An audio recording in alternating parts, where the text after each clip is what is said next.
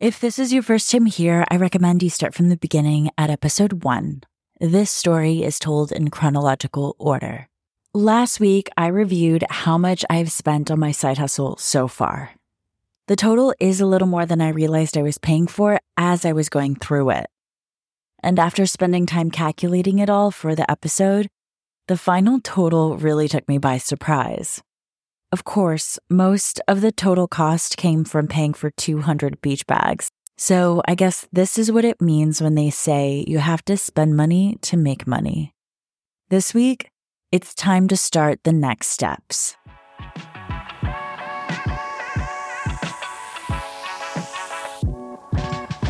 This is a story of starting over in your 30s told in real time and how I'm trying to navigate my way through a confusing juncture in life. I have suddenly realized the life I'm living is not the life I want. In each episode, I'll be sharing every step of my journey as it's unfolding in real time the good, the bad, the ugly. From starting a side hustle to completely reconsidering and questioning every goal I ever made for myself in my 20s, I'll be taking you on this journey with me to figure out my life all over again.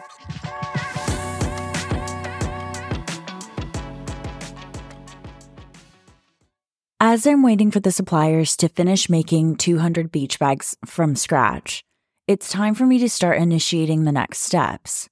There are definitely things I can be doing while I wait about a month or so for the beach bags to be ready, so let's talk about it. When the beach bags arrive at my apartment, I will need to send them to the Amazon warehouse pretty quickly, since I am planning on doing what is called Fulfilled by Amazon, also known as Amazon FBA.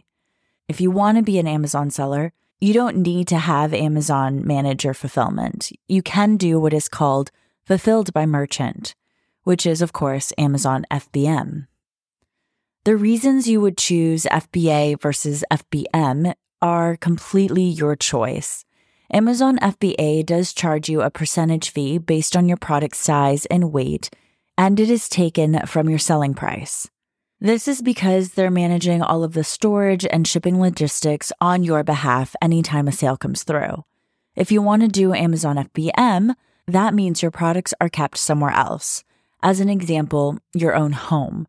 And when you get a sale, you have to prepare the product to be picked up by a courier with all the correct Amazon packaging and shipping labels. And yes, this can save you money since Amazon will not be charging you fulfillment fees. So, if you're starting off with a small number of products, or if you just have another place to store all your products in a different warehouse, you can start off as an Amazon FBM seller. And when you grow, or you just want to change your strategy, you can switch to Amazon FBA. But you can't do both at the same time for the same product. It has to be one or the other. Like I said, my plan is to start off with Amazon FBA to just take away the stress of managing inventory and shipments out of my one bedroom apartment. Plus, my current 9 to 5 job still demands a lot of my time and attention, so I don't want to feel like I'm slacking off in either the side hustle or my full time job. So for me, paying the fees to do Amazon FBA does feel like the right choice right now. So let's talk about what I need to do to prepare my beach bags to be sent to the Amazon warehouse as soon as they arrive to my apartment. The first thing I need to do is purchase what is called a UPC code for my product. Since I'm only starting off with one product and one design, I just need to purchase one UPC code, but I need to print it out 200 times. The same UPC code needs to be added to the outside of the beach bag so it is easily visible when Amazon processes my inventory in their warehouse.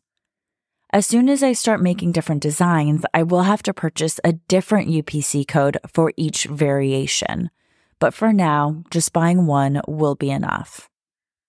The recommended website to purchase a UPC code, according to my research, is from the GS1 website because that is the database that Amazon uses to double check the codes before registering your product.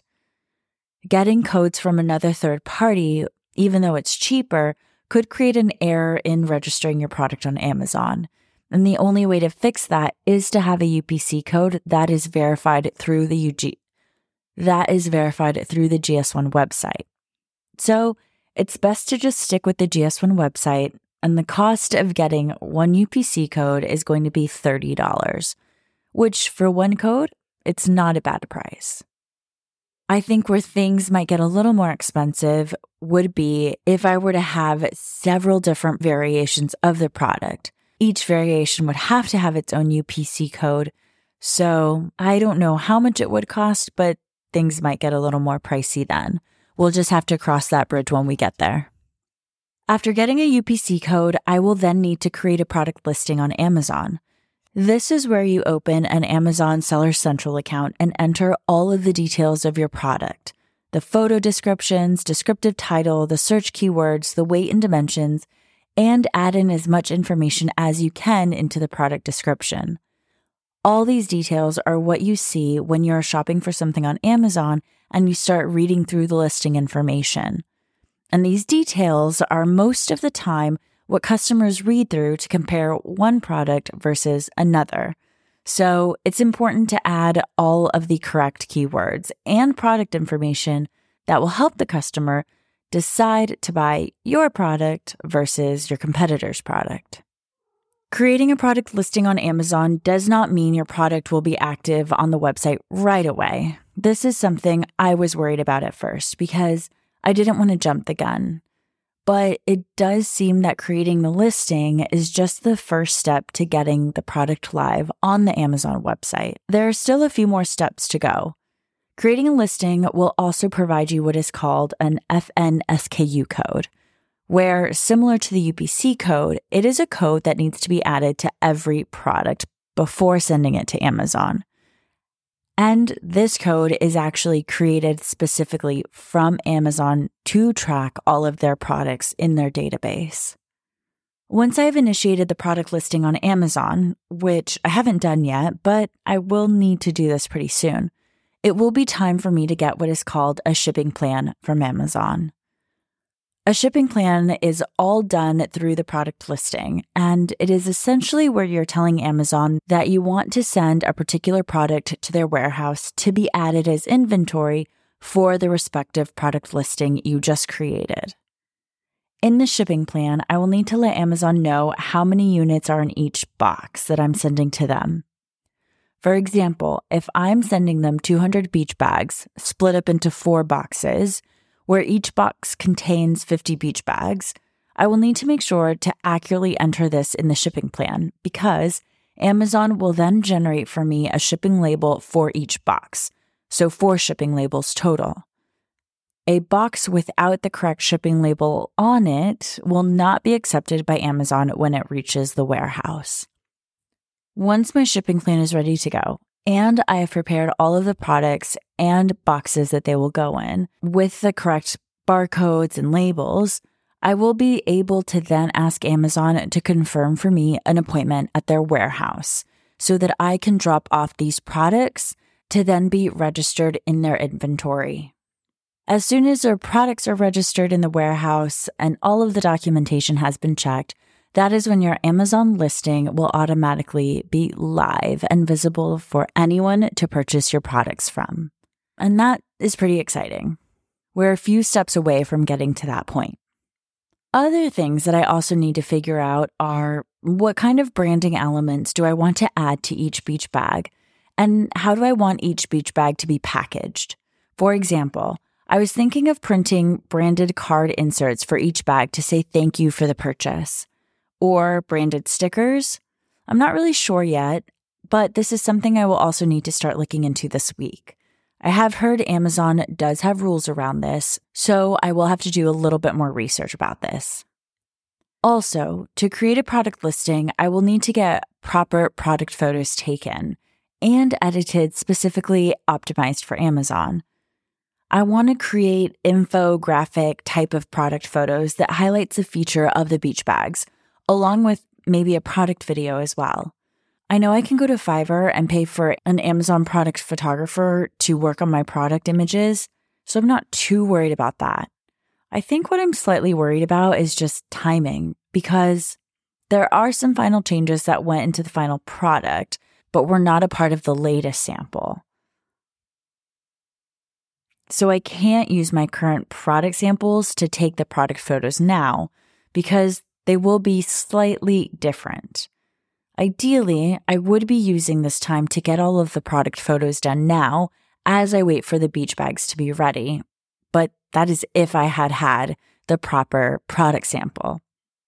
Now I have to wait for the beach bags to be finished to do the product photos.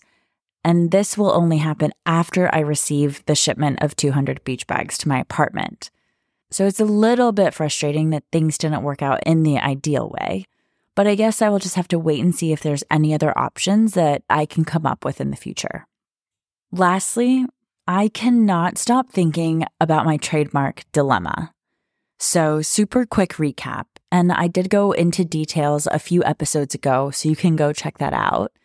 But there are ways that your products can be hijacked by other sellers on Amazon. And one of the ways to protect your own brand is to do Amazon brand registry in the specific marketplace that you're selling in. Now, this requires getting a trademark first for that marketplace. But what I'm still confused about is when would be the best time to get this trademark? I got advice from an acquaintance that works in law this week, and he said that I should first focus on getting all the legal protection I would need before I start selling, including getting my trademark and other documents. And then I got advice from a lot of other people that said I should just wait until my product is seeing some success before I invest in trademarks. So I'll be honest, I don't know what the best approach is still. I'm feeling really confused on which path to take on this one. It's still something I'm trying to figure out. And because I was told it would cost around 10,000 dirhams, which is equivalent to about $3,000 to do a branded trademark, it's not really the easiest decision to make because of the cost. Do I trademark now or do I wait to see if this product is successful enough? I've been asking myself this question almost daily for the last week. And honestly, I still don't know the answer. Eventually, pretty soon, I will just have to commit to getting it soon or just waiting. If I get it soon, I will be able to launch my product on Amazon with the trademark from day one. But if I wait, I will just have to wait for when it feels like the better time to trademark, depending on how things go. So that is it for this week. I will work on figuring out branding elements for my packaging and purchase my first UPC code. And then we'll keep going from there. If you like what you hear, subscribe to this podcast. And to help spread the word as we are brand new, Rate and review us five stars to help get the podcast out there. Follow us on our Instagram page at starting over underscore in real time for more fun content about the journey. Any and all support is always appreciated. I cannot wait to continue to share this journey with you.